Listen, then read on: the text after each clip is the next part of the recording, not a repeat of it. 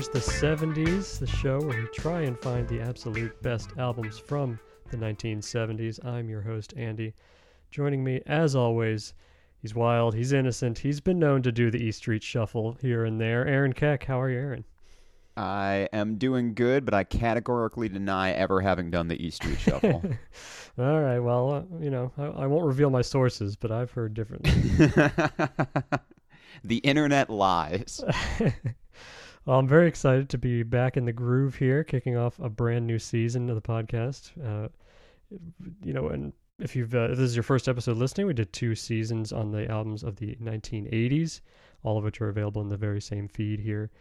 Uh, but now we're jumping to a decade prior, the 1970s, and uh, I can't think of any way to transition into it better than uh, with the music of the boss himself, Bruce Springsteen. We're going to be listening to his albums from both decades, from the 70s and the 80s. We talked pretty extensively about Born in the USA, both back in season one and in our best album of the 80s bracket.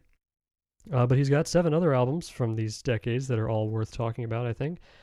Uh, so I can't think of a better way to kick it off. Uh, but before we do get into the details, uh, Aaron, I wanted to ask, uh, outside of Born in the USA, what is your kind of overall experience with Bruce?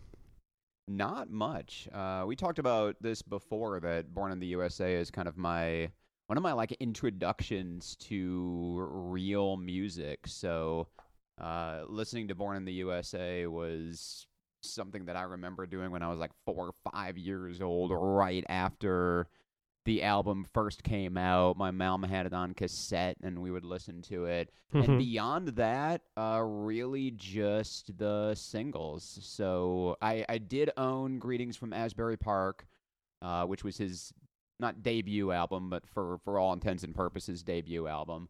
Um, and I I had listened to that once or twice, and beyond that, that's it. So I was really excited about doing this episode because I actually got to listen to Born to Run all the way through for the first time, and Darkness on the Edge of Town in Nebraska, which I had been curious about, but you never.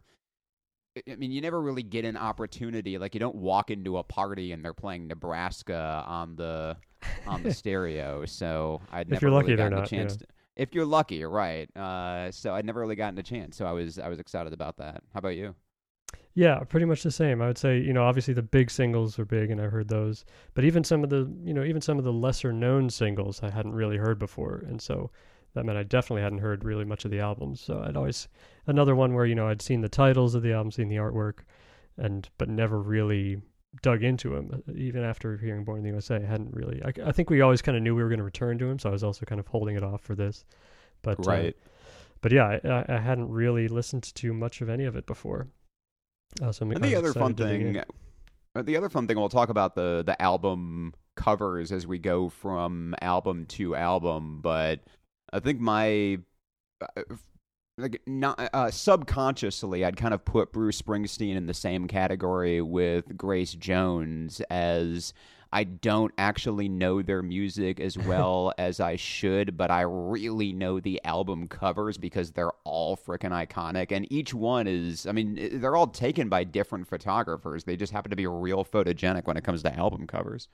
Yeah, definitely. This is this is another set of albums that is like the you've seen them as posters on the wall as much as you've seen them as records or something, right? Yeah. Yeah, which is true for just about any of these because they all are all are great. And I mean, Bruce is a very photogenic man himself, so I mean, it doesn't hurt that he's front and center on ninety percent of these. Also true, yeah. Also, it would be kind of weird for it to be a Bruce Springsteen album and not to have Bruce Springsteen on the cover in some way, shape, or form. Well, the I mean, the first one you mentioned, Asbury Park, he's not on the cover of that, but I guess for also for Nebraska a debut, too, you know. so they they That's figure it true, out. yeah. But yeah, yeah, he is on the back of the first one. But anyway, we'll get to it. we got a lot who to talk looks about at the here. back? yeah, nobody anymore. Certainly. Nobody. That's who. Oh, but uh, let's uh, let's dive in here. I I also for this uh, in preparation, I read his 2016 autobiography, Born to Run, uh, which was very good, very entertaining. Uh, he's obviously, you know, it's a book written by somebody who's been telling stories professionally for 50 years. I mean, he does a pretty good job of it. Um, but it, I, I found it very entertaining. I think by the end, you know, there is like a chapter about 80% through about the horses that he has. I was like, Bruce, now you're just filling a page count, I think. like, I, I know that, you know, we've gotten through the bulk of the interesting stuff here, but I don't need a chapter on your horses ne- necessarily. And then there's Bill, who's just a stinker. but yeah, but otherwise, a really great book. Uh, so, but uh, enough of that. Let's dive into uh, the little history here. Born September 23rd, 1949, exactly 38 years before yours truly, uh, Bruce Frederick Joseph Springsteen grew up in Freehold, New Jersey, with his Italian mother Adele and his Irish Dutch father Douglas, or just Dutch as he was called. Joined later by his younger sisters Virginia and Pamela.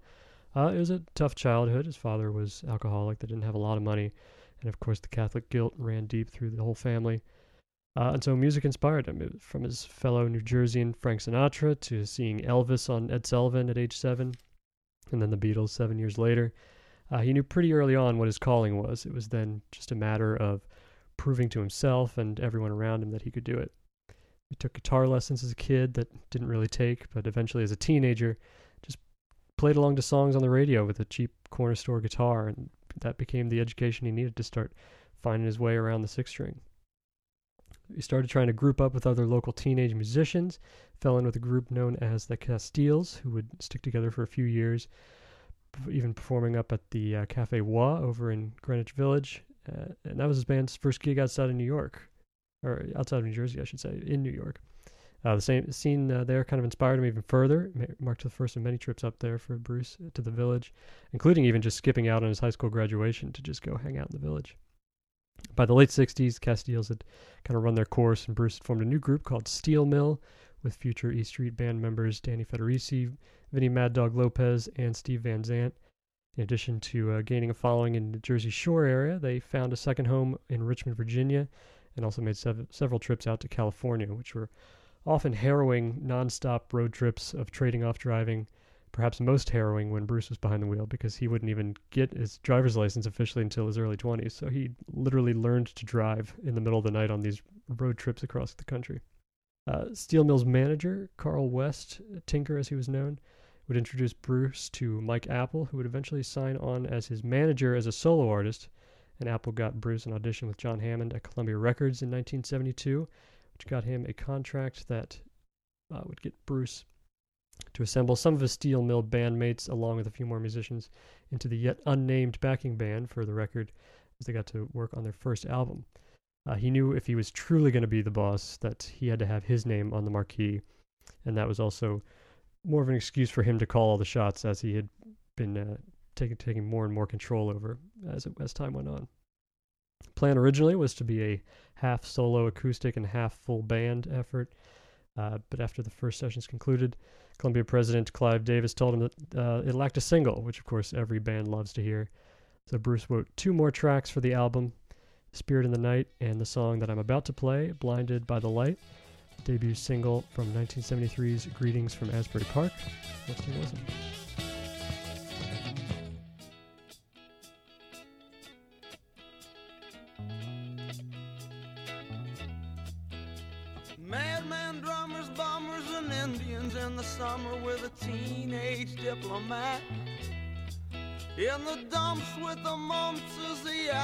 Adolescent pumps his way into his hat. With a boulder on my shoulder, feeling kinda older, I trip the merry-go-round. With this very unpleasing sneezing and wheezing, the calliope crashed to the ground.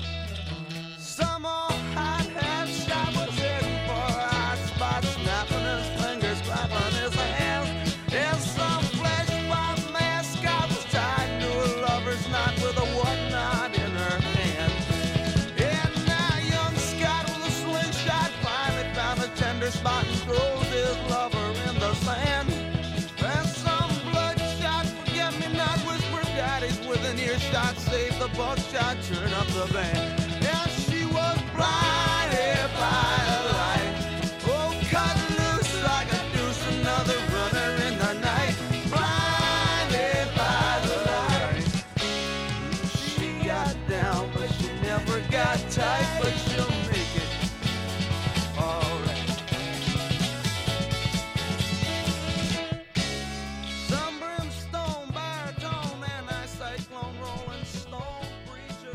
This and uh, Spirit mark the debut of Clarence Clemons in the band as well. David Sancious and Garry Tallent also joined the band for this album. Uh, this song didn't even chart for Bruce, but of course, three years later, a cover version by Manfred Mann's Earth Band went to number one. Uh, what do you think of the song, Aaron? I like this song way more than I was expecting to because again, I like I I had owned Greetings from Asbury Park. I'd listened to it a couple times. This was way back when I was a kid. I'd forgotten it. So all of this was Mhm. basically new to me. I know Blinded by the Light from the Manfred Mann cover version. I know that I don't like that cover version. So I was expecting to kick off this album with a song I didn't like. This version's great. This version is fun. Uh, he's definitely. I think what's the story behind this? The the lyrics is that he just sat down with a rhyming dictionary and went to Mhm. town, and it does sound like a, a clever little boy sitting down and saying, "Look what I can do with lyrics and rhyming," and you know, there's there's a little bit of that, but it's fun, uh, and the the the song is great. Like I love this song to to kick off the album, to kick off his career. I'm upset that I only knew the Manfred Mann version because I still to this day don't like that version, and I'm I'm glad that this version exists. Yeah, I I always thought that version was fine, uh, but I do think that this one is actually better. Uh, and it's funny because I, I I don't know that I knew for sure that Bruce like that this was the original version of the song beforehand. Because the the first time I looked at this, I did think like, oh, okay, debut album, sure, started with a cover, and then I'm like, oh wait, no, this is three years earlier. Like this is the original version. Uh, What's funny is like like I said, it went to number one for Manfred Mann. Uh, Bruce himself never has had a number one single that he has both written and performed in. So he got, you know, of course, writing credit for writing it for the Manfred Mann version.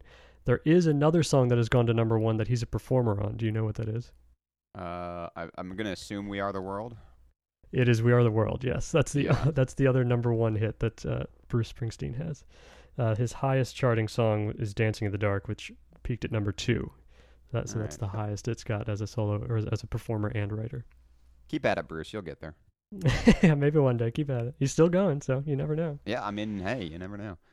So I like I like this album a lot. I, li- I definitely like the first two songs off of it. It kicks off with "Blinded by the Light" and then "Growing Up," and I think both Mhm. of those two songs, kind of back to back, to kick off the album, are fantastic. The rest of the album is fine. Um, I'm definitely, definitely more of an indication of what's to come from Bruce Springsteen rather than like full fledged. He's jumping out of the gate as this amazing performer right off. But it's a good album. Like even if you take off those first two songs, the rest of the album's pretty solid. Yeah, I think it is all pretty good. It it is definitely like you can definitely see where he's going, right? Especially knowing where he's going. But you know, I, I, all the songs are pretty good. I don't think there's any song that I don't like on here. I agree that it starts really strong, um, but also I think even by the end, I mean, "Spirit of the Night" is another good song. "Hard to Be a Saint in the City" is a good closing song. Like the, Yep. I think what what ended up being my favorite, I think, was "Lost in the Flood," which ends what would be side one. I thought that one was a really good song. I think by that point, I was starting to feel a, a decline from that from those first two. Uh, but it's all it's all pretty solid. The one thing uh, we're talking about, you can listen to this album and see, and you can hear with hindsight what he's going to become, and you can hear the the initial stirrings of Born to Run and Born in the USA, and like all of these later albums. Uh, just taken on its own, though, and imagine like you're just hearing this artist for the first time, and this was the reaction that a lot of critics and listeners had to this album when it came out in 1973. It sounds like Dylan. Uh, his lyrics sound like Bob Dylan's lyrics. My only thought listening to Blinded by the Light was A, I like this better than Manfred Mann, and B, this is what Like a Rolling Stone would sound like if the lyrics to Like a Rolling Stone were like peppy and optimistic, like this this kind of hopefulness of like Springsteen kind of and he- he'll do this throughout his career like he captures the the hopefulness in despair like I have Mhm.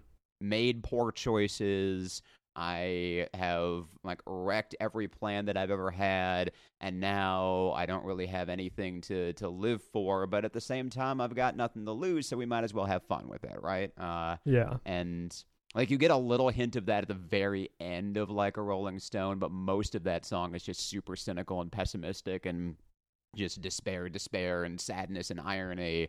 Uh, and Springsteen mostly dispenses with that, at least in this song. It'll he'll bring it all back later in other songs, but I like the juxtaposition there, and I like the, the way that Springsteen like plays with that balance between all right, I'm in this shit position in life, like how do I feel about it? And different characters of his feel different ways.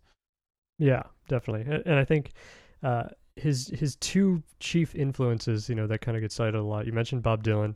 Uh, and then Van Morrison definitely is the Yeah. other one that comes to mind. And I think you can even look at those two singles, Blinded by the Light being him being like, all right, let me just crank out kind of a Dylan esque song. And then Spirit in the Night is like, all right, let me just make a Van Morrison song and then we'll put that on the album too. Like th- those are those two definitely are the most like blatantly influenced ones, I think. I think it was Lester Bangs, wasn't it, who wrote that when when he first came out, he got dismissed by critics like Bangs because well, he sounds like Bob Dylan and Van Morrison had a love child, but we've already got Bob Dylan and Van Morrison, so why do we need this Yuts? And it wasn't Mhm. until two years later that they found out why they needed the Yuts. Right, yeah. He does find a way to make it its own. I think even here he makes it his own, but Oh, in, yeah. in a certain certain way where yeah, if you hear this this is the debut from this guy, you're like, okay, sure, I kind of I know what you're doing. So one thing that, that jumped out at me from their from your kind of intro bio was the fact that a decision was made to present this material as Bruce Springsteen's material as opposed to coming up with a name for the band. Like Bruce Springsteen I think of all the solo artists that have ever existed in rock and roll, like Bruce Springsteen is one of the most band focused artists and he's the Mhm. one that's so closely affiliated with the band and the cover of Born to Run, like it's it's him and Clarence Clemons side by side and like there's so much of Springsteen as an artist revolves around the E Street Band. I never really thought about this, but it is kind of interesting that they made the decision up top to say this is Bruce Springsteen as opposed to hey, we're the E Street Band and this is our album Born to Run. Yeah, I think there from kind of and what I gathered from the book is some of this too. Uh, I think from from one aspect of it was as far as the record company was concerned, signing a, a singer songwriter was sort of uh, the the trend almost at the time, right? So in 1973, a lot of people were like, "This is the artist who's crafting the songs," right? I mean, like we mentioned, Bob Dylan, Van Morrison, and others, but uh, you know, and we'll get into more of them later this season, even. But so I think for one aspect of it, from the record company, it was more marketable to say, "Here's this this guy," rather than this this band. Uh, and then from another, from a more personal standpoint, even before that, I think having part of his this was from the Castiles and from Steel Mill. Bruce was at he uh, t- a lot of times had to be the adult in the room a lot of times, and both in creative and uh, you know just band logistic decisions. So I think he had had enough of like, all right, if I'm gonna be the one who's leading this band, it's gonna be my name, you know, and so Yeah. and eventually, you know, of course, they establish obviously a name for the band, sort of like Prince and the Revolution, obviously a little bit. Right. But there is there's still that aspect of this is Bruce. These are Bruce Springsteen songs that are that you're hearing, you know. And that was intentional from him, I think.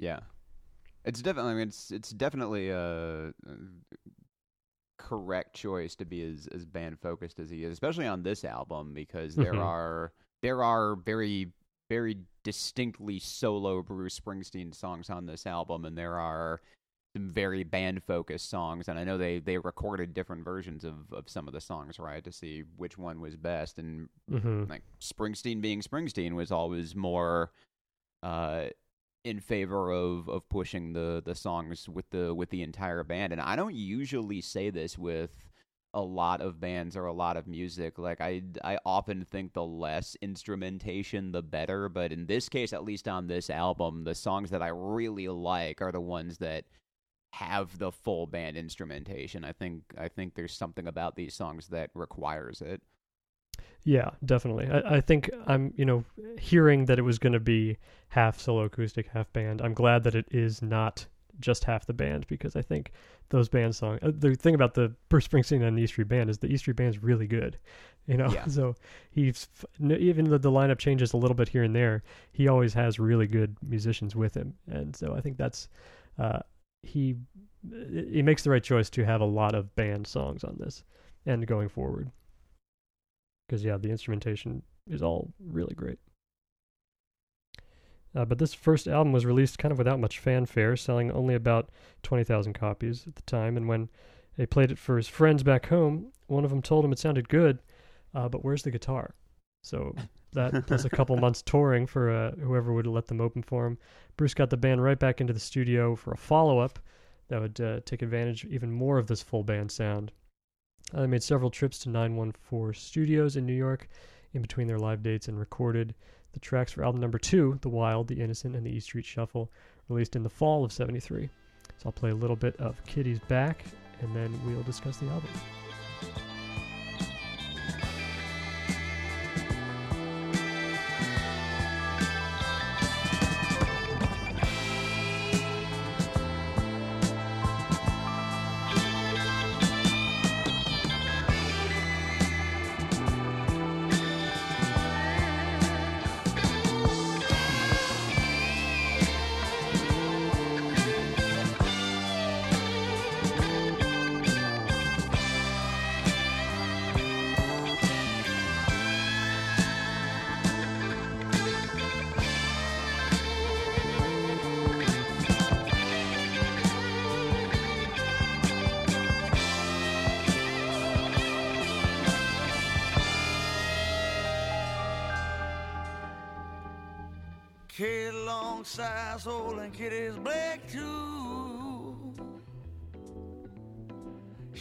To marry some top cat, ain't the cool truth.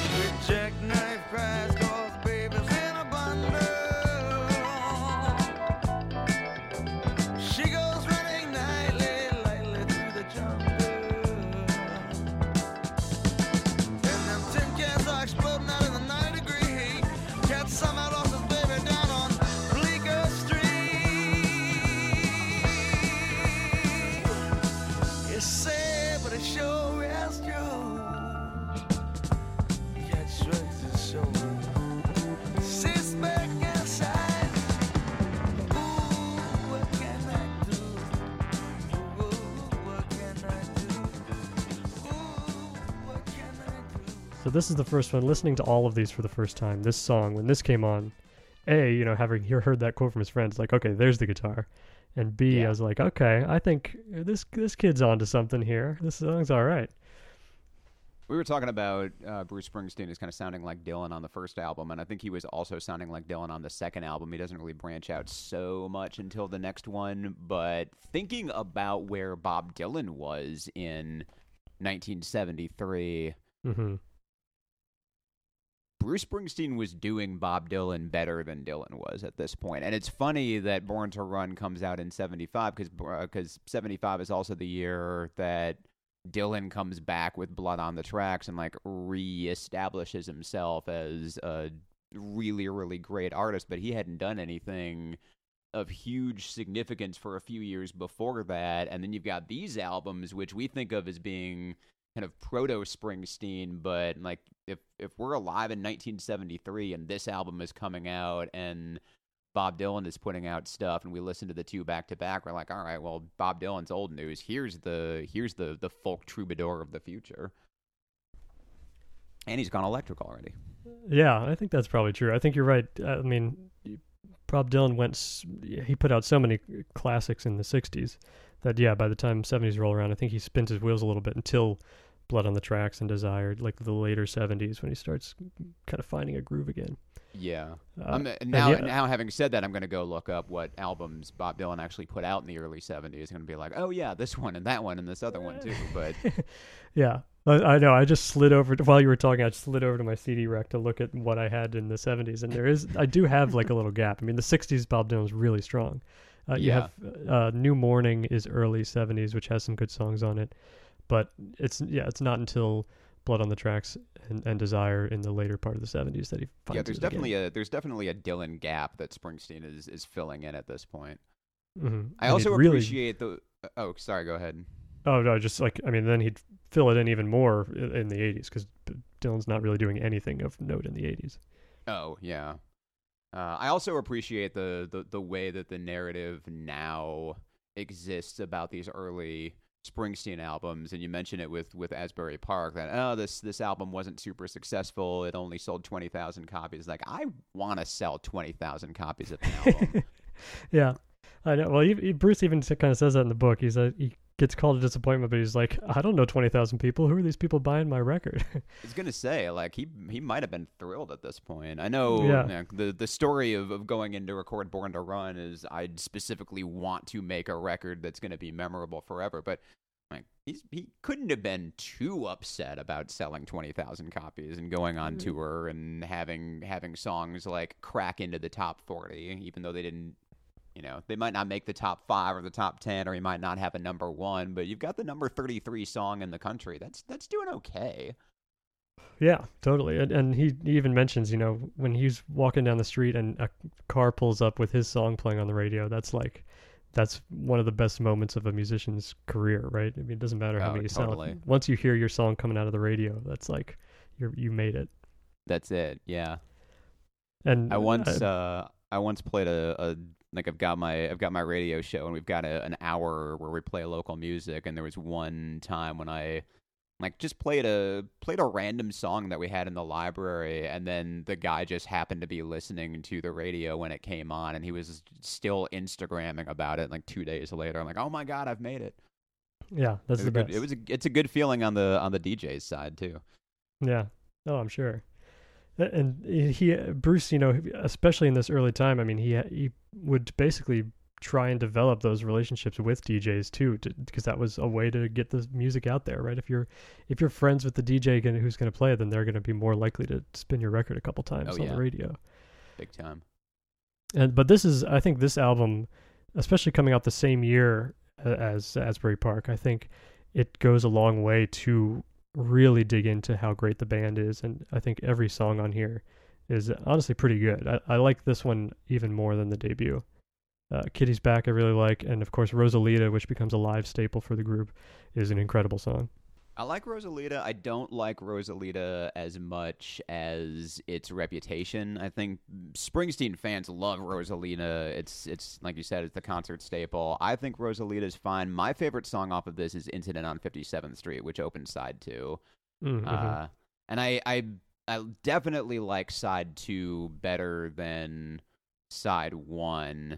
Uh, and I'm going to come back and say that again when we get to the river. I think side one is all right. Side two is where it really picks up for me, as opposed to Asbury Park, where you've got the first two songs that just knock me out at the very beginning, and then the rest of the album is is just kind of plateauing from there. hmm I think. Well, I think the other great thing about this is, I mean, there's only seven songs, so Yeah. you don't really have time for it to for there to be a lull. I Right. think these are. It's also a very jammy album. Obviously, there's seven songs, but it still fills up like a 40 minute LP. So they they're long songs, but I think they all earn their length and they're all very fun. The band sounds great. I think this is one that like it kind of surprised me, like because uh, you know the sophomore slump is such like a stereotype of of a band. You know, like you get you spend your whole life making your first record, and then you just have the time from the first one to the second one to make the second one. But he obviously still had plenty of great ideas to make the second one with. Yeah. I hope he doesn't run out of ideas after that. oh my god, I know. Well, how embarrassing would that be? We'd have to Oh, that would end the podcast uh, early. End of the world right there. yeah. Uh, but uh, something tells me I think the next album's going to do okay too. Uh, Bruce and the band take the road again in support of this one. Uh, you know, still struggled to find radio play. Like I said, he would kind of go face to face and just kind of sell it himself to all the different DJs around the tri-state area. Uh, and this it also became uh, a little harder to keep uh, Vinny Mad Dog Lopez on his leash, uh, the drummer for the band, and he was eventually kicked out, replaced by uh, Ernest Boom Carter, which is a friend of Dave Sancious. Uh, this lineup would take the stage at Harvard Square, opening for Bonnie Raitt, and impressed a music critic uh, by the name of Jon Landau, and impressed him enough to, for him to declare, "I've seen the future of rock and roll, and its name is Bruce Springsteen," which went a long way into the Columbia marketing department. It became kind of a calling card for better or worse as far as Bruce was concerned. But yeah, you know, a, a good review is a good review. Uh, after that, the band went back into the studio in May of '74 to start on album number three, uh, and they got uh, the first track down uh, and released an early mix of the song "Born to Run" to radio stations to start to gather some anticipation. Uh, but it would be a long time before the actual album would get finished. Uh, b- between technical difficulties at 914 Studios and other band members leaving, Dave Sancious also left at this point to start his own band, and Ernest Carter left then as well, uh, basically making the only song of his E Street career a pretty good one, uh, to, to be the only one you've ever recorded. but uh, uh, Roy Bittan would then take Dave's place at the keyboards, and Max Weinberg would get behind the drum kit. And recording sessions would resume and then stretch on all the way through 74 and into 75 uh, with the number one Bruce Springsteen fan, Jon Landau, coming in as producer and then eventually becoming Bruce's new manager, replacing Mike Appel. Uh, but by July of 75, the album's finally complete, and in August, Born to Run was released at long last. So let's go ahead and play a little bit of the title track, and then we'll talk about that album.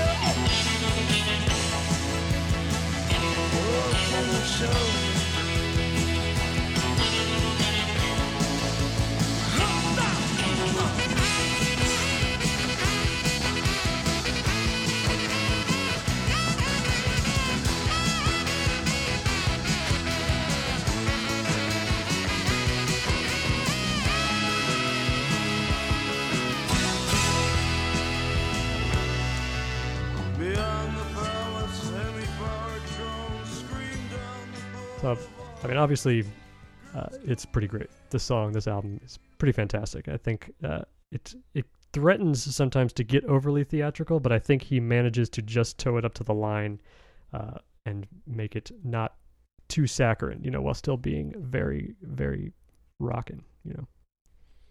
I think one of the the things that makes this album work as well as it does, and Born to Run in particular as a song, but the the whole album is he starts out on Blinded by the Light by opening up a rhyming dictionary and saying, See what I can do with words. And he's very precocious and cute with his early lyrics. And from this point on forward, he is going to be super direct. One of the cool things about Springsteen as a lyricist is he has this ability to just capture something really profound and complex in a sentence or a couplet and you don't really get that too much in the first couple of albums but here you absolutely do and i think both born to run and thunder road which is your other standout on this one of your other standouts on this album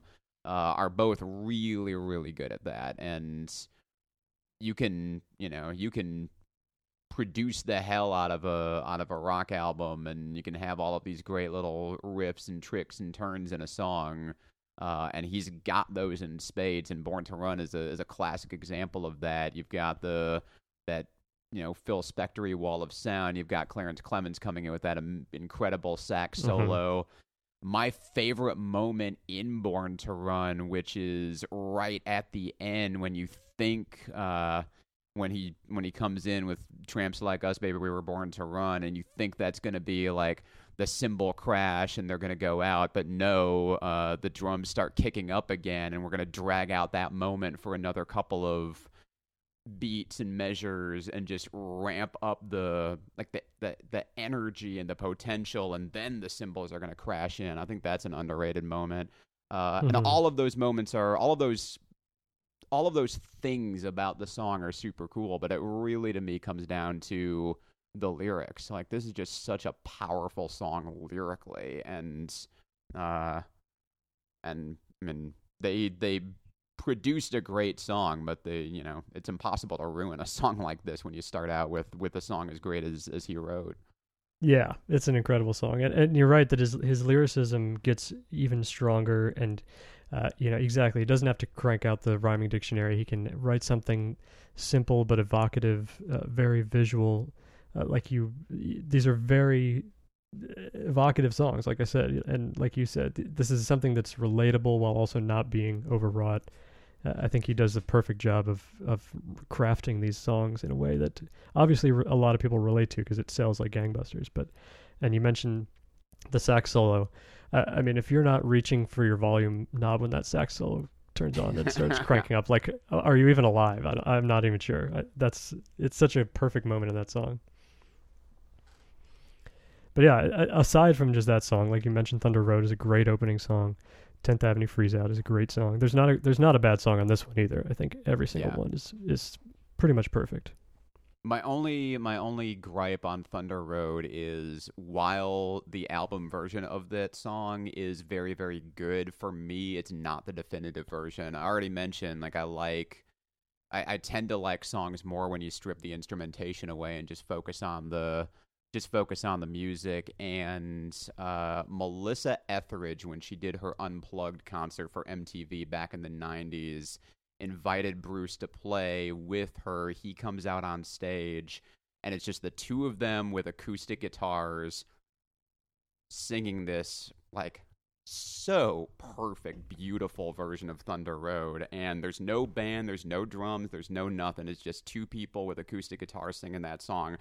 That to me is the definitive version of Thunder Road. So every time I listen to the album version, I'm always a little bit disappointed. Then I have to stop listening, pull up YouTube, and and listen to what I think the real version is. Hmm. uh, but but to me, the Born to Run version is a pretty decent cover. I'll have to go look up the other one. I don't think I've heard that one before. It's so good. There's there's two versions of it on YouTube, and the one you want is the one where uh, Melissa Etheridge tells the story about growing up as a kid and listening to Bruce Springsteen and desperately wanting to like be Bruce Springsteen when she grows up, and ultimately to to maybe like her dream come true to be would be to sing with Bruce, and then she invites him on stage, and they do, and it's yeah, it's a it's a great moment. Nice. Yeah, that sounds good. But uh, you know, even the the band, though, it must be said, does sound great on this record. I mean, they get, I think they get better and better sounding each album. Yeah, But uh, so, and this is also then, so on the tour for this one, Steve Van Zandt officially joins the band, uh, and now this is when they are also officially dubbed the E Street Band. Is after this album. Uh, which is a little ironic because Dave Sancious, who had just left the band prior to this, was actually the only person who ever lived on E Street. But you know, a good name's a good name. So probably just to thumb their nose at him, right? yeah, maybe that's what you get for leaving. Yeah, I think you can start a solo career. I'll show you who's got a solo career. But of course, all this hard work pays off. The album's a big success. Pretty quickly climbs the album charts, peaking at number three after about two months. Uh, and they start playing shows around uh, all around the country. They hit up Europe for the first time, even. And as I mentioned earlier, Jon Landau would replace Mike Appel as Bruce's manager, and that process would actually drag out over some time in lengthy legal disputes, uh, re- resolving in or resulting in delays recording new material until the summer of '77. And then Bruce becomes a little more introspective in his songwriting. He looks back at his childhood in Freehold, channels some of the antagonism from that, from uh, from his father especially, into songs that would he would choose for his next album, Darkness on the Edge of Town, which was released on June or in June of '78. Let's hear a little bit of the opening track, Badlands, then we'll talk about that record.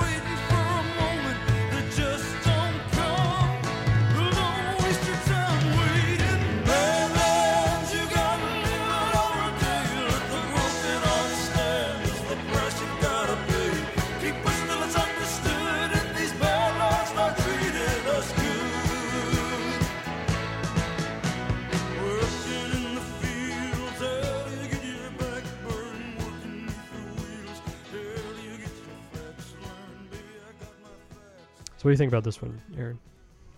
Uh, the song or the album? First the song, then the album. Let's say. The song is great. It's one of my favorites, but I feel every time I listen to it, I'm like, oh man, this is a great song. He did all of this better already in Born to Run. Like this is a this to me is a lesser version of that. But I mean, if you're gonna if you're gonna have a lesser version of any song, it might as well be Born to Run. Yeah, I, I kind of feel that way too. I, I think this song is fine, but the thing that actually gets to me about this one is the chorus. I think is finally where I'm like, okay, you used too many words. I think it, it crams too much into that chorus where you lose a melody. I think it kind of gets in its own way, and so that one it's kind of like uh, it, it's not my favorite song of theirs. I think the music sounds fine, but that chorus gets to me for some reason.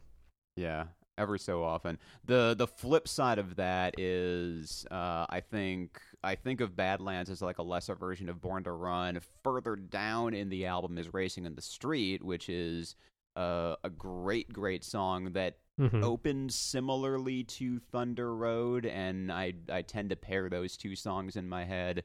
Uh, and in that version, and in and in that case, I think Racing in the Street is actually better than Thunder Road. Uh, I know that's a minority opinion, but uh, at at least the at least the album versions, I think Racing in the Street is better. Mhm. They're both great. I think on this album in general, I ended up liking the slower, more ballady songs uh, more than the harder rocking ones. Uh, I thought that "Something in the Night" is one of my favorites from this album. Yes. Candy's Room right after that, Racing in the Street. I think those are all. That's a stretch of really good songs. Uh, but I think in general, I found this album got a little too heavy. Like all the songs individually, I really like, but then listening to them all back to back to back, I thought it got a little. Uh, it, wore on me a little bit. I think. Okay. Uh, okay, then in that case, you will disagree with me when I say that "The Promised Land" is my favorite song on this album. I don't. I, like like like I said, if you remove any song and just play it without any's around it, I'm like, oh, that's a great song. But I think something about this whole run, like this this track listing, I don't know, it, it feels a little too dark, too heavy Yeah. for something like you know, So- because uh, I mean, coming off of Born to Run, coming off of East Street Shuffle, those are there's a lot of fun and exuberance on that that I think I'm missing from this one. Yeah, I did think of you when I was listening to this album because we mentioned Badlands is the opening track. Track two is Adam Raised a Cain, which is a an interesting song about Bruce's relationship with his father, it also has a mm-hmm. real similar feel to "Cover Me," which is track two off of "Born in the USA," and a song that I know you don't like. So I was listening to this, going, "Oh man, this is this is going to be a step down for Andy." Yeah, it's true. I, I, I think that song is fine. I probably like that better than Cover Me actually, because I think at least Yeah. I feel like the problem for me with Cover Me is that he didn't have anything to say, where at least on this one he does. But- yeah, And also, I think now that we knew that he was going to give it to Donna Summer, like I just only want to hear that version. But yeah, so I think this is uh, it's a step down from Born to Run, but obviously just about anything is going to be a step down from Born to Run. So this is still pretty good. yeah. I don't think it's much of a step down from "Born to Run." Like "Born to Run" is great. "Darkness at the Edge of Town" is is is up there on my. Like we'll we'll talk about our, our rankings of our favorite uh, our our rankings of these albums, and "Darkness at the Edge of Mhm. Town" is up there for me as well. Yeah, I it's, I think the the funny thing is, I think, uh, I mean, all eight of the albums we're going to hear are, are all pretty good, and I think and somebody could make an argument probably for just about any of them to be pretty high up. But uh, I, th- I so I appreciate at least that each one does have something different going for it and has something different to say. Yeah. I think it just, for better or worse, it didn't connect with me as much as some of the others. Do all these albums have something different to say? I think Springsteen's great. He does kind of go back to the same mine a little bit, right? Yeah, variations on a theme certainly. I, I guess he has something different to say musically, at least for each one. I would yes, say. that that's true for sure. perhaps lyrically less so, but uh, but yeah, I think musically they're these are all sonically pretty different albums. I think, which is something. Uh, but this album would be pretty would be well received by critics and sold well. Not quite as well as Born to Run, but that's because that was an explosion of success. But That's uh, that's fine. You know, every every artist has to have some failures. You know, you only make it to number seven or whatever. He'll he'll get there. Yeah. He'll get there. exactly. Uh, but his success did kind of catch up to him at this point because uh, Bruce had never really bothered to pay any taxes before uh, this success hit him. And you know, when you're scraping by on cash gigs as a bar band, that's one thing. But now that you have one of the biggest albums on the planet, uh, it it kind of uh, catches up to you a little bit. So for he would actually be paying heavily to the IRS for the next four years, uh, starting with the uh, Darkness tour. So he was not really making much money from this point forward until he would pay off all that tax debt. But he'd written a lot of songs for Darkness that didn't make the cut, and coupled with some more written afterwards, he's preparing a new album that uh, he was going to dub "The Ties That Bind." Uh, Were scheduled to come out at the end of '79, but pulled the plug at the last minute and decided he needed to expand on it, make something bigger and more cohesive. Uh, so after a few more months of recording, uh, he gets the band together, and they end up putting together "The River," released in October of 1980. I'll play a little bit of the song "The Ties That Bind," and then we'll discuss the double album.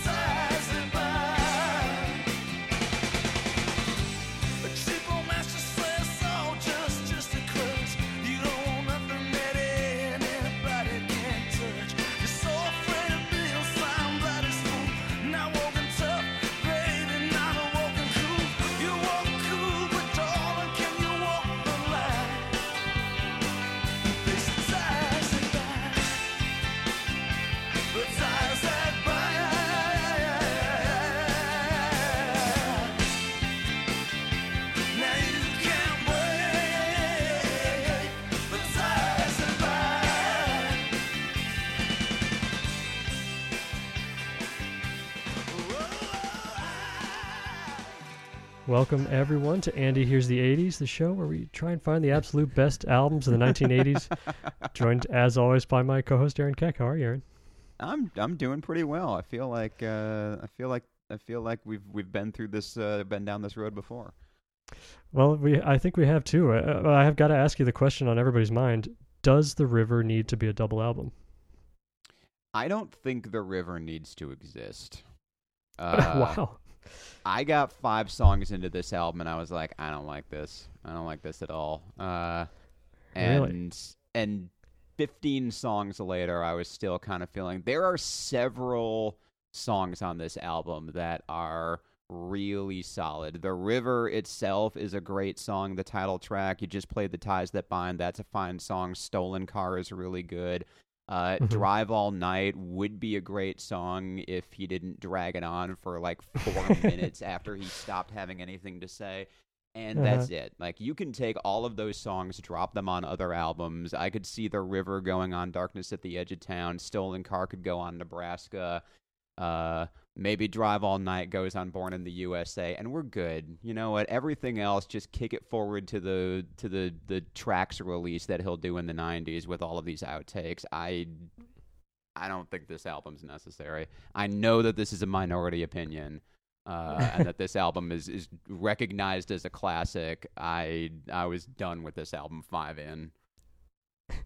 Wow. That, uh, yeah. What's funny is I think uh, you know I was I was probably in the minority opinion on not liking Darkness on the Edge of Town that much, but I'm I'll happily join the majority again because I think I, I really liked the River. I, I thought it was really good.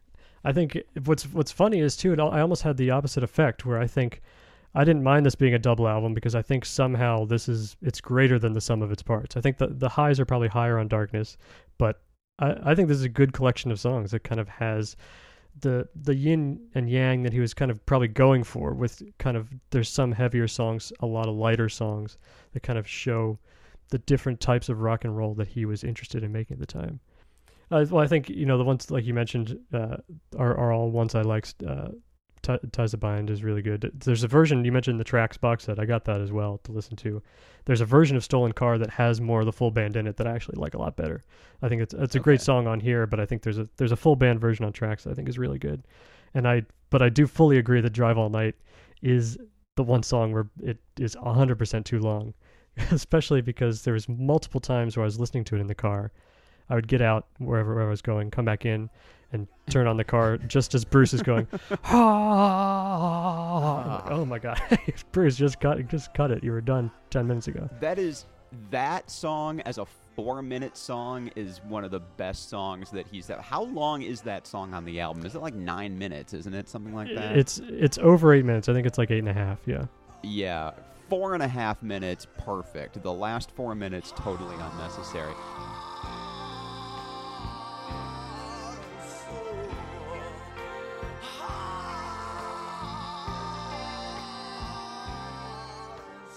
The one thing about this album that is really, really good, and you mentioned it, like the juxtaposition between the kind of the, the slow, kind of solo-y songs, and then the the harder rock and big band songs, and we've already talked about like his his characters from song to song, like they're all very much dealing with similar like situations of kind of being marginalized and underrepresented, like not listened to, underclass, and having to having to deal with that. And some deal with it in very negative ways, and others just throw caution to the wind and decide to have fun. And I like the the juxtaposition of that, like back and forth in this album. My favorite moment in this album is actually the the break between Stolen Car and Ramrod, which comes right after it, because Stolen Car is just very slow and somber and quiet, and then that song stops, and you immediately kick right into Ramrod, which is as big and as as rocking as this album gets. The funny thing is, I'm listening to it as if I'm listening to a CD, where you know you're Mhm. going from one right into the other on the original vinyl album or if you had it on cassette like you have to stop the album and flip it over to the next side and that's when ramrod begins actually we Right. talked about this before with like the, the the medium that you use to listen to the album affects the way that you hear it and my favorite moment in this album is actually a moment that really didn't exist in the original vinyl or cassette version because you've got that long pause between the one and the other Yeah, that's true. And even I have uh I got all these on CD. I got a little they have a little box set of the first 7 Bruce Springsteen albums and then I bought Tunnel of Love separate after that. But uh the so this is on two discs, funnily enough. So you do get a break between the river and Point Blank, between side two and side three. But yeah, the obviously sides one and two are together on one disc, and sides three and four are together on one disc. So yeah, that the immediate jump from Stolen Car to Ramrod is one that yeah you get differently in the CD and digital age than you would on a record or cassette.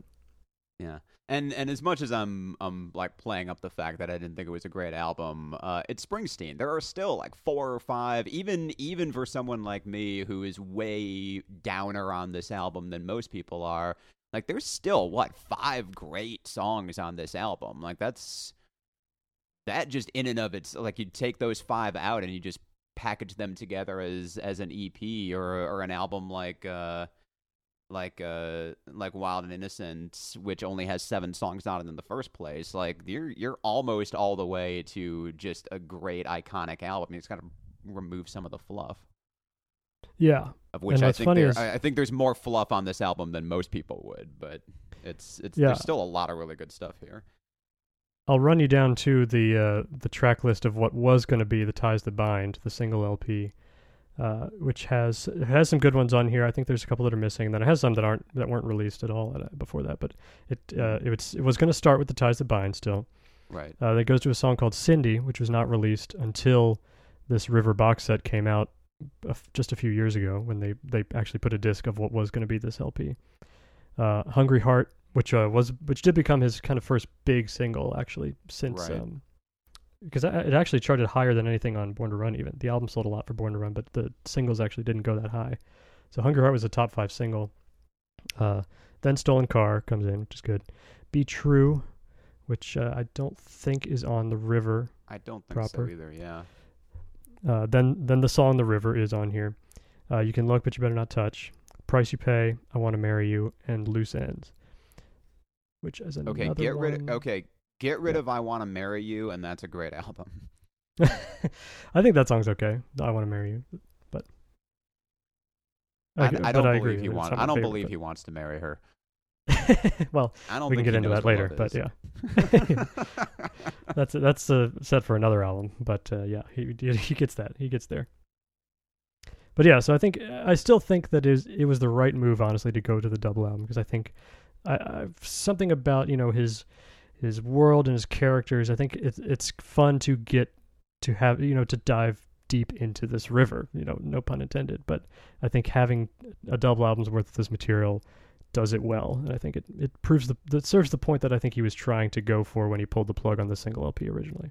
But uh, like I said, this produced his first top five single with "Hungry Heart," uh, and mentioned uh, that this would mark also the tour for this. He would return to Europe for the first time since those shows five years ago.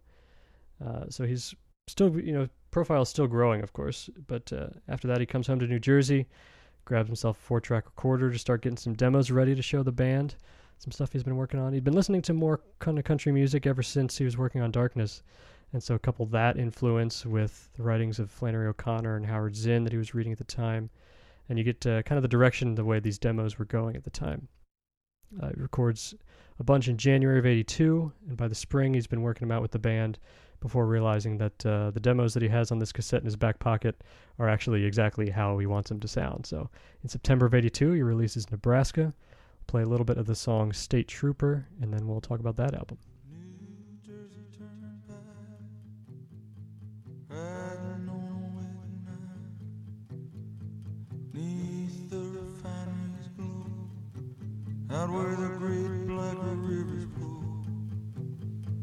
License registration, I ain't got none, but I got a clear conscience about the things that done. Mr. State Trooper, please don't stop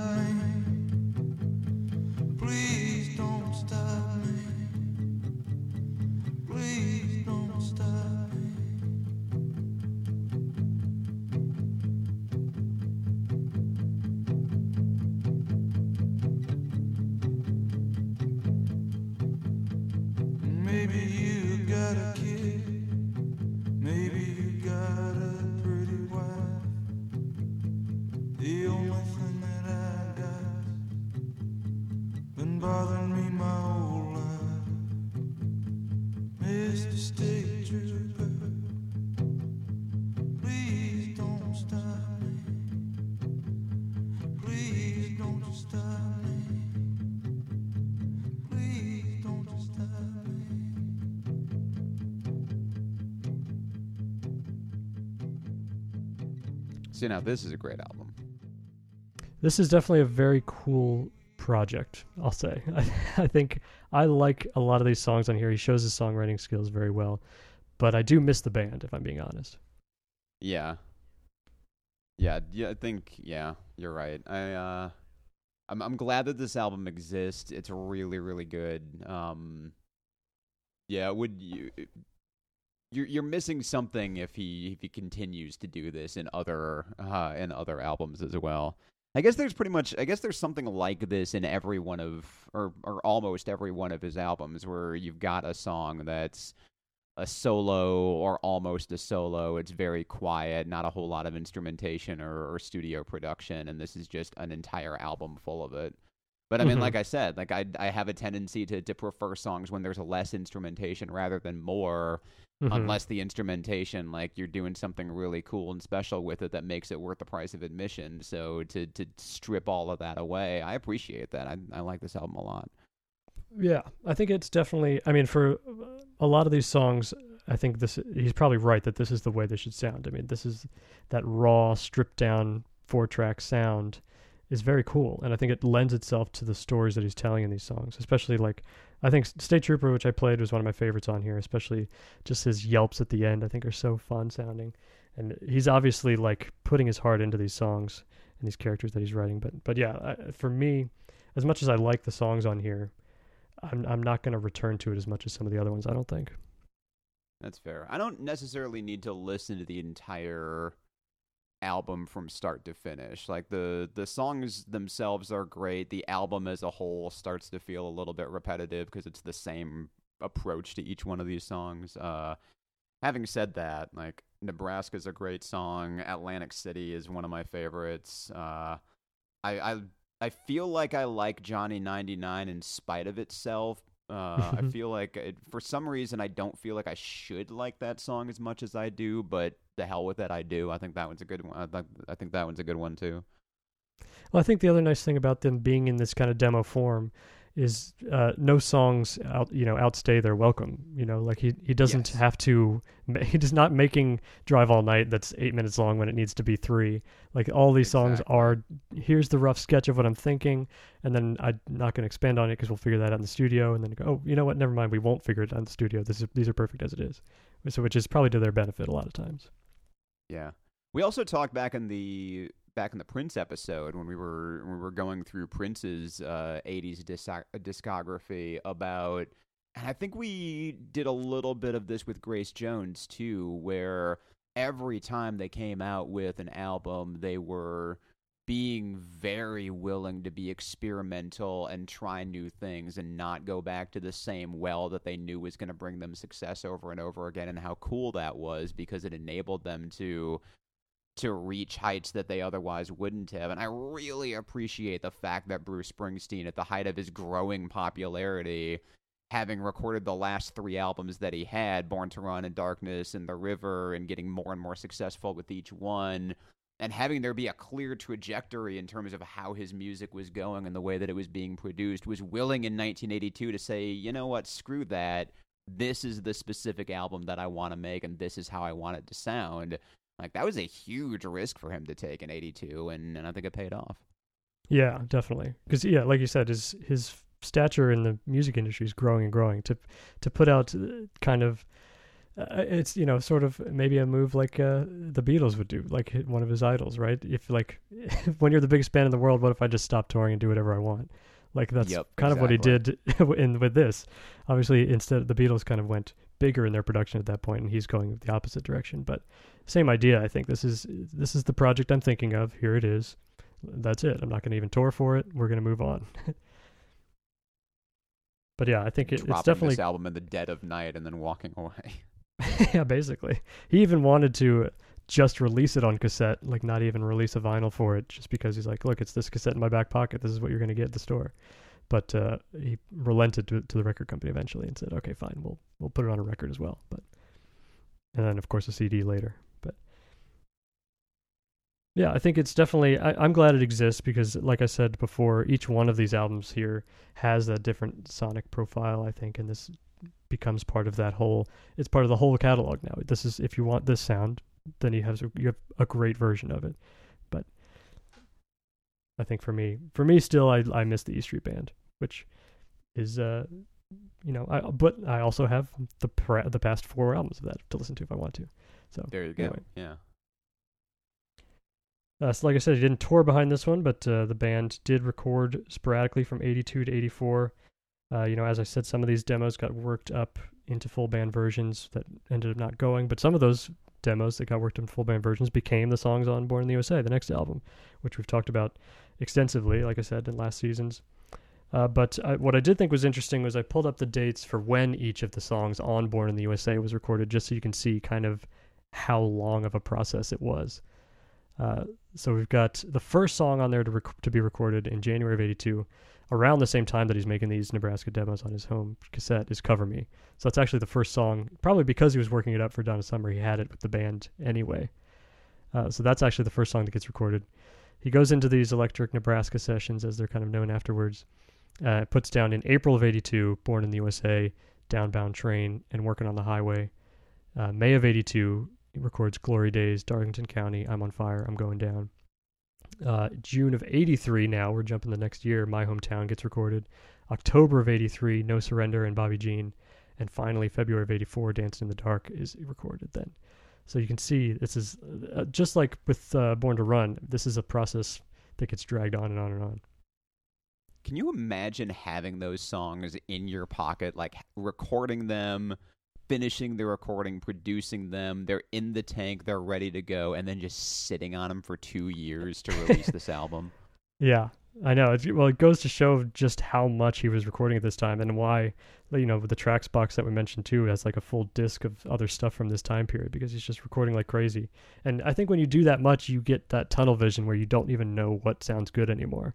Uh, which, yeah, right. Because, like you said, to have all these songs in your back pocket and be like, oh, I don't know, do we have enough for a record? And then you release them and all of them become top 10 singles. Like, So is it? Uh, did I did I read correctly that "Born in the USA" was one of the songs that they that Bruce recorded the demo for uh, as part of the Nebraska sessions? And if that's true, does that mean there's like a slow acoustic version of "Born in the USA" that's out there somewhere? Because if so, I've not heard it. I haven't tried to look for it. There is that. That's actually on the tracks box set, as you can hear Okay. the essentially Nebraska version of "Born in the USA," which is actually pretty I'm cool. have to go and find that. Oh, I'm sure it is.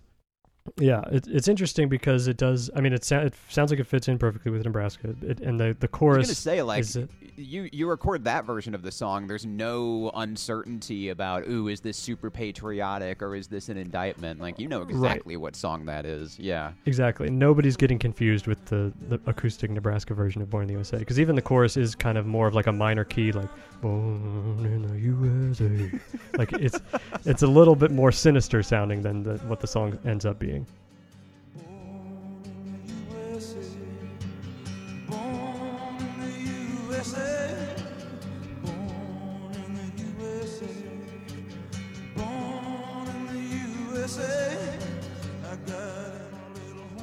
But th- that and Downbound Train were def there were definitely demo versions of. I haven't I don't know that there's a version of Downbound Train that you can hear that he's released. Those are the ones I know for sure were part of his cassette at some point. The other ones around that time, like I said, working on the highway, Glory Days, Darlington County, those were recorded in those same sessions, but I don't know if they existed in that kind of four track demo form for, for sure. Yeah. Well, the the album version of Downtown Train is also a little bit down and dour anyway. So I don't know if there's Mhm. going to be that much of a difference.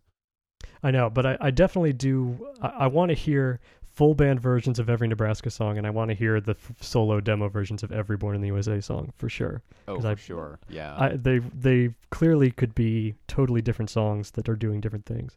Just from that one example, I'm like, oh my god, I want to hear I want to hear the opposite for both of these albums.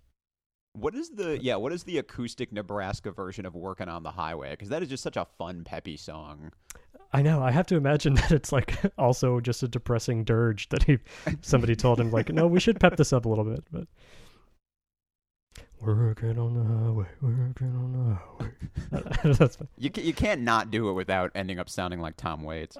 that's yeah, that's true. This is uh, probably at a certain point. on the highway. Glory days. Yeah, I want to hear them all. They've got to be out there somewhere, but I don't know. Yeah. Like I said, Born in the USA is definitely on the tracks box set. That's the only one on there that uh, is in that kind of Nebraska form. But I want somebody to dig them out eventually. Where's the someone go into the Bruce archives and find the cassette and release it? But uh, you know, we've talked a lot about Born in the USA. Anything else you want to add before we kind of move on? Uh, I was re-listening to the album, and I, I mentioned that Bruce is really, really good about just capturing something super complex in in just a line. Uh, Working on the Highway, I think, is one of the the lesser respected songs on that album, which is sad because it's one of my favorites. But uh, one day I looked straight at her and she looked straight back is just a perfect single line to capture the beginning of a relationship, right? Mm-hmm. One line, yeah, you got it. Yeah, yeah, he's he gets better. He, the, he manages to get more concise, you know, over time, while kind of condensing the impact of those bigger songs into these little snapshots, these little lines, these little quick hits. That that yeah, once you hear them, and sometimes it's even a couple times in, you hear him like, oh man, damn, he just he got it, he got there. he gets you with those little lines like that that sneak up on you. Which yeah, I think Yep. I mean, B- Born in the USA, for you know, for taking so long to come together, obviously, uh, and la- you know, during the competition, I obviously kind of had to be its its antagonist a little bit, but I still think it's a really good album. I just happen to like all the ones it was up against better. But there's nothing you can't really dispute much of the greatness of a lot of these songs. But yeah, I mean, it, and nobody else is even trying to because it became one of the best-selling albums uh, that he's ever. It's the best-selling he's ever made. It's it currently sits as the 25th best-selling album of all time, so it's doing well uh, out there still. But uh, after right. this, after this point, uh, Steve Van Zandt would leave the band and pursue other projects, uh, filled in by Nils Lofgren, come in on guitar, and Bruce also would add a vocalist uh, named Patti Scialfa, who would come up uh, again later. You might recognize the name. Uh, Bruce also started dating actress Julianne Phillips after six months together. He proposed. They got married in May of '85. The ups and downs of this relationship would serve as the backbone for his next album. The personal nature of these songs was got him uh, in the mood to put the E Street Band on hiatus for a little bit, uh, where they would stay for actually over a decade after this. He'd spend the first half of '87 recording songs mostly by himself, with occasional cameos from E Street members. And in October of '87, Bruce's eighth studio album, the last one we're going to talk about here today, Tunnel of Love, was released. I'll play a little bit of the lead single, Brilliant Disguise, and then we'll have our thoughts.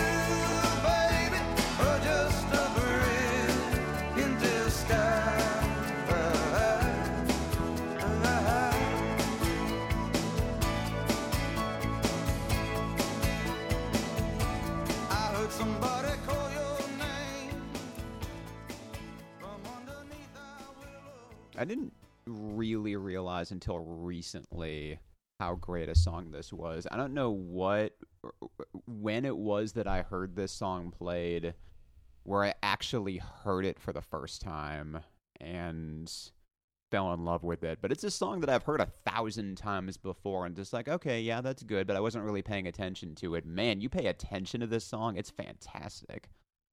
Yeah, this is one of my favorites on here, and another example of just the those little quick hit lines where he manages to say a lot with a little. Uh, that I mean, and this whole, especially the second side of this album, I think is really good, especially about his his lyrics and stuff like that. Um, but in general, you know, again, it's a, it's a album without most of the E Street Band on it, so I, I'm I'm missing that energy a little bit, and I think it's agree. probably it's one the only one of these seven I think that sounds dated, which because it has a little bit too much kind of 80s production value to it.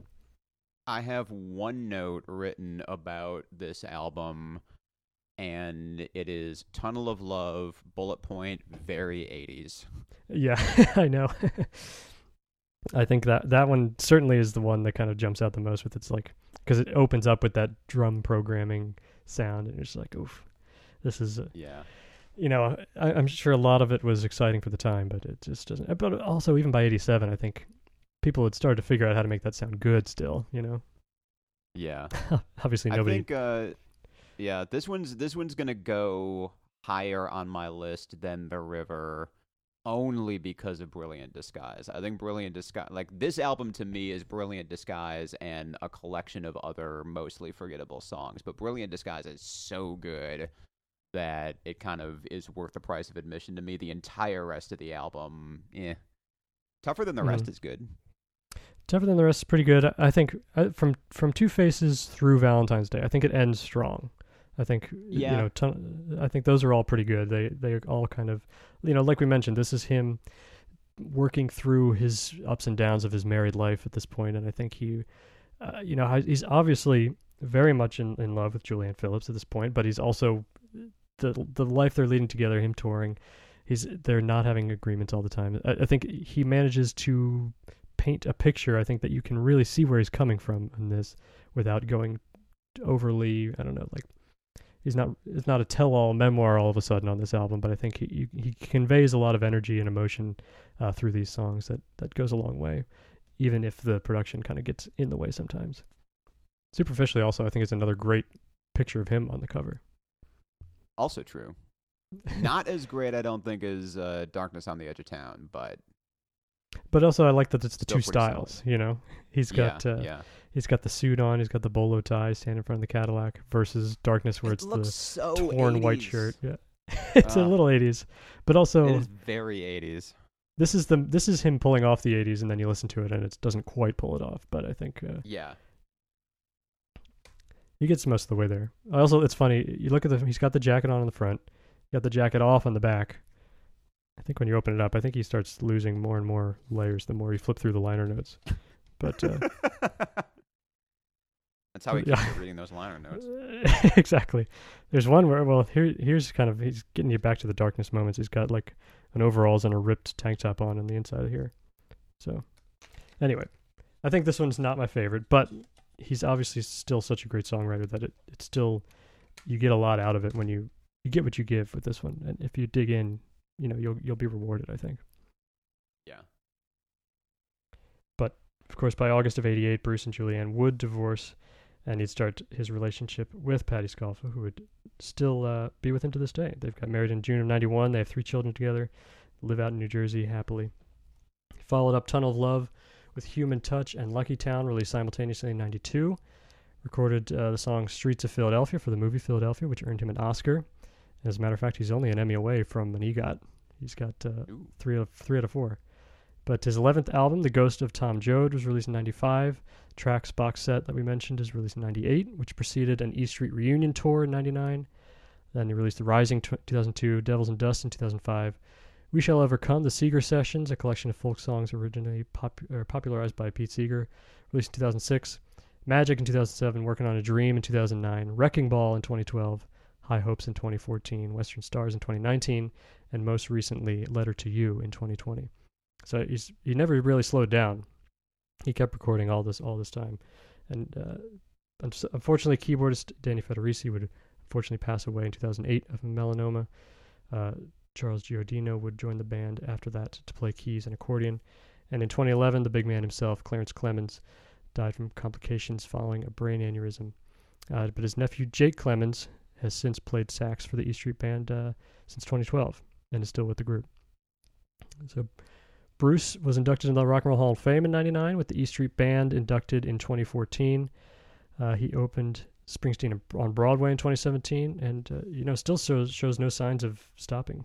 So, have you caught up? Have you kept like have you listened to anything post what we've talked about here? I I haven't really. Other than the other than the singles, I mean the the Rising is kind of the hmm the the big hit from this century, and he's got a few songs from the '90s, but beyond that, no, not really. You know, we basically prepared this episode for like four months, and I really only just realized yesterday that uh, the Springsteen on Broadway is on Netflix also. But I, so I haven't watched that yet, but I, I kind of want to. Did Springsteen on Broadway start in 2017? Mm-hmm. Yeah. That's cra- I. I mean, I know we've been through COVID for two years, but I would have Right. I would have said 2019 at least. I I would, did not think it was that long ago. Yeah, I mean, yeah, between COVID and then now I've got a child this year, my sense of time is completely nothing. I don't know what anything. gone, yeah. I did. It's surprising to like. I'm surprised we even recorded an episode earlier this year, which we we did. like it seems like forever ago we've even done this again. But anyway, enough uh, enough about our dwindling sense of internal clocks. Uh, why don't we dig in to uh, first? Let's. What do you think we should do first? Songs or albums? I think Uh, let's songs do first, probably, first. Oh, all right. Oh, did you say did you say songs first? We can do songs Yeah. first. Let's do songs first. We'll, we'll, we'll, so this season we're going to do our top five songs, and then we will be ranking all of the albums. We used to just pick the one, but I think we both probably were making our own rankings individually from that anyway. So we might as well just list the whole out rankings that we've come up with. But let, yeah, let's start with the songs because there's only five of them. Uh, why don't you read off your top five Bruce Springsteen songs first? Okay, before I do this, are we including "Born in the USA" songs? Yes, Born in the USA is still still fair game. Okay. Cool. Uh, I I have a top ten here, and even the top ten is is real real tough because there are so many great songs. Uh, there's a lot to leave off. So just for just for purposes of of spreading the wealth around, I'm only going to include one song off of Born in the USA. But just know that there are others on that album that I also really love. Um, with apologies to Blinded by the Light, which is my honorable mention. Uh, number five is a song that we haven't really talked about, I don't think, but Jungleland off of uh, Born Mm, in the USA, off of Born to Run, rather. Yeah, Um, great song.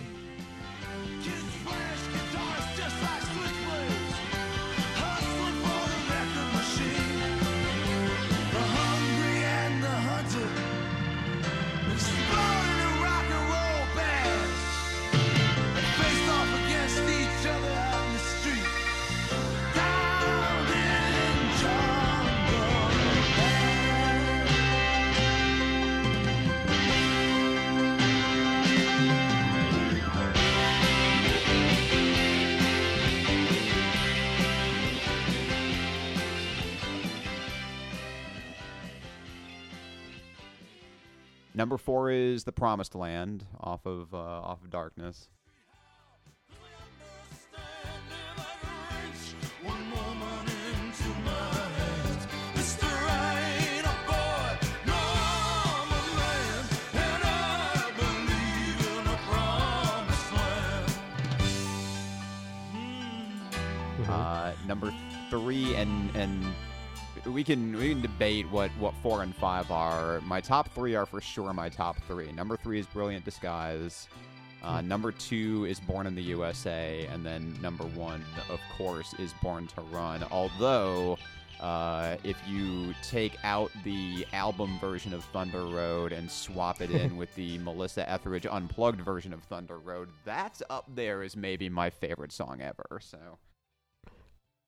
Well, good. That's a that's a good list. I, I also had Yeah. trouble paring it down, so some of those are definitely in the top ten for me. But uh, we have, as usual, uh, very little overlap uh, in in the top which five. is which is good, I think. Yeah, yeah, I'd I'd be, I'd be a little sad if we didn't have if we had a lot of overlap because there's just so many great songs here. Let's see if let's see if your top five are anywhere in my top ten. yeah. So number five for me is ac- is my favorite song from Born in the USA, which is "I'm on Fire." Hey, little girl, is your daddy home? Did he go and leave you all alone? I got a bad desire. Oh, I'm on fire. Tell me now, baby, is he good to you? And can he do to you the things that I do? Oh, no. I can take you high.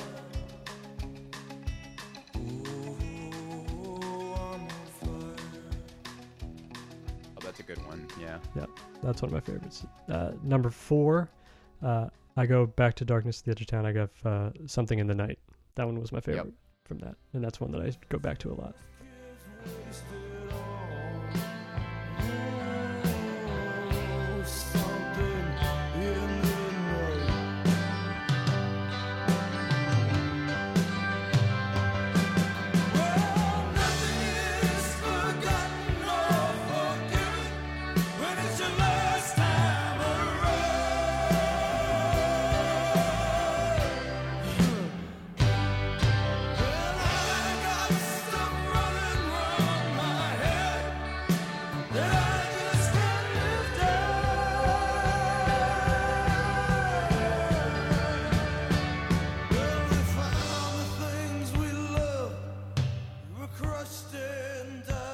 That number, one did not quite make my top ten, but it's it's a real close. Number three, I have the song we played from Wild Innocent East Street Shuffle, "Kitty's Back." I love that song. Okay. I think that's the band. You know, that's shown what they've got for the, really the first time for me, and that's one one of my favorite songs. Uh, number two for me is "Born to Run." I think that. Uh, obviously it's it's undeniable is your number one, my number two, but number one for me is Rosalita. That one just is my favorite. All right. All right.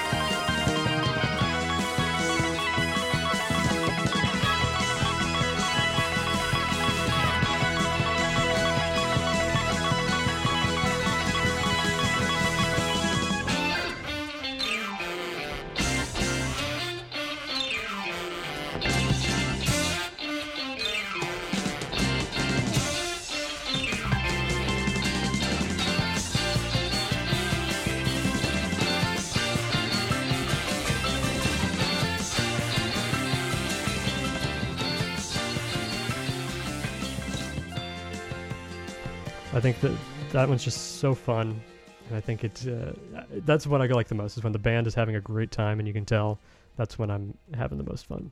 So that one was my number one. You're a big Wild and Innocent fan, then. I am. Which uh, let's bring let's move take that energy over to our album rankings. Why don't you count down, rank these eight albums for me? How'd they shake out for you? All right. So number eight, and I know this is going to come as a huge surprise to you, is The River. Okay. Uh, number seven is Tunnel of Love. Uh, Mhm. Those two albums I think are, are just okay. I can I can take take them or leave them. The other six albums I think are really really good. Starting at number six with Wild with Wild Innocent, Mhm. um, which I know is going to rank higher for you, but it's number six for me. Uh, number five is Greetings from Asbury Park. Um, number four is Nebraska. Uh, number three is Darkness at the Edge of Town. Number two is Born to Run, and then my number one's got to be Born in the USA. Okay, very good. we do have one in the same spot uh, of those of those eight.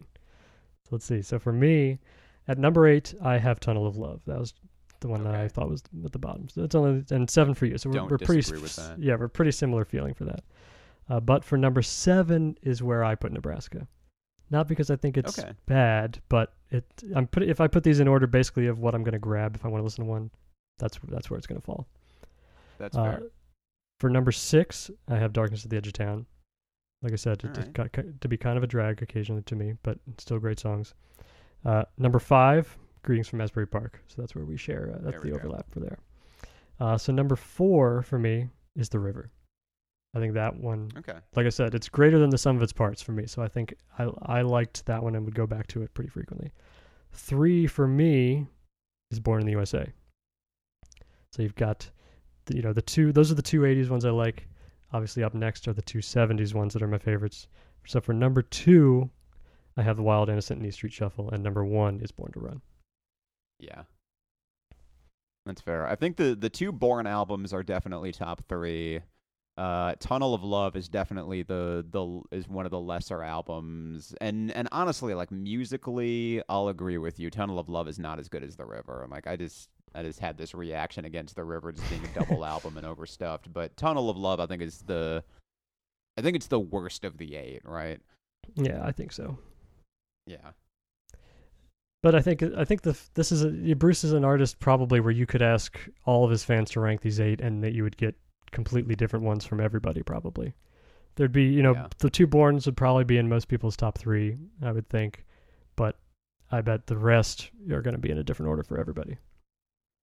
Also, Tunnel of Love has good stuff on it. Like, let's talk about what a No, great sure. artist Bruce Springsteen is. That his dead last eighth out of eight album A has brilliant disguise on it, which is fantastic, and B just Mhm. from start to finish is not a bad album. It's just not great. Yeah, exactly. It's it's only bad in comparison to the seven Yes. albums that came before it, which not Yeah. everybody, you know, not everybody's lucky enough to put out seven albums that make one of your albums look less good. You know. And even just saying, like, even the fact that I said it's not great, like, I, I mean, it's, I don't think it is great, but it's not even so much that it's not a good album. It's just very dated. It's a very 80s album in a way that just doesn't translate as well to Mhm. listening to it in the 21st century. Uh, which I think is also why Brilliant Disguise is such a great song because it doesn't sound like an 80s song. Like, it sounds timeless in a way that the rest of the album doesn't. Yeah, I think he could probably record all of these songs again and release, you know, Tunnel of Love 2021, and it would be pretty good. like you, you, Yeah. you could probably do great arrangements of these now with with a, a more, not even more modern, just a, a less 80s sounding uh, style that I think would be pretty good.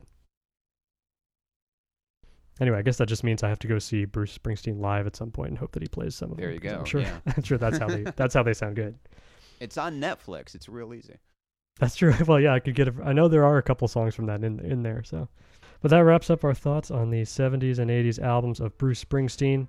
Tune in next time as we dive into the five best, or not the five, but five of the best-selling albums of the '70s. Uh, just like how we started off our '80s show, we got to dive in, see what some of these big albums are from the decade. And honestly, there's some real surprises. I think that we're gonna have a lot to talk about. So I can't wait to get there. Uh, but we also have up on the blog for this episode, I'm going track by track on tracks, so you can read all about the box set uh, that he released uh, there. You can hear my thoughts on that. Can follow us on Twitter at Andy Hears It, facebook.com slash Andy Hears It. Uh, subscribe wherever you listen to podcasts. Tell your friends. Thank you all for listening. Thank you to Bruce Springsteen and the E Street Band for all of the great music. And of course, thank you, Aaron, for joining me. Thank you. And as always, it is never too late to discover great music that's near to you. We'll see you next time.